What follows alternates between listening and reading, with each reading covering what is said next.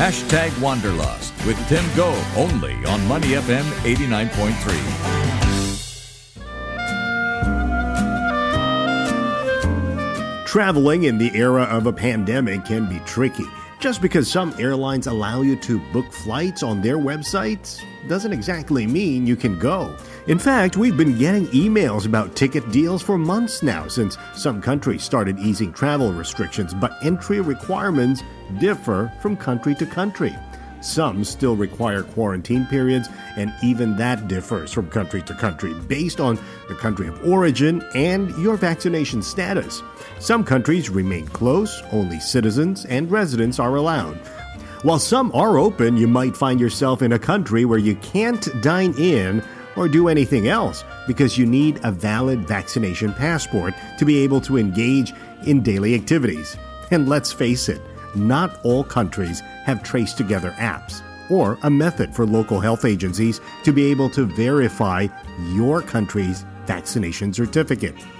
Now let's rewind and focus on getting that flight. I booked a flight via Taipei three months ago.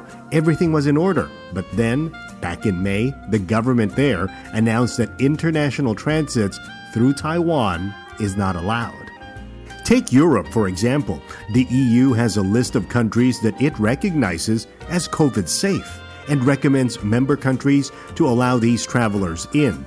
It even recommends countries to recognize major vaccines that the WHO has already okayed.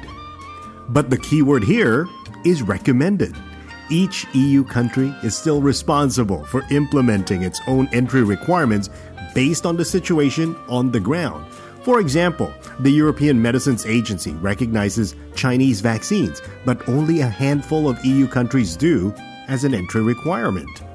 Recently, the EU also recommended banning non essential trips from the US, but each country can decide what they want to do. Most airlines expect you to know entry requirements to countries you may want to go to. It is your responsibility to do your own research so you don't get stuck with a ticket you can't use. My advice if you really need to fly off, get yourself a fully flexible ticket and keep it open.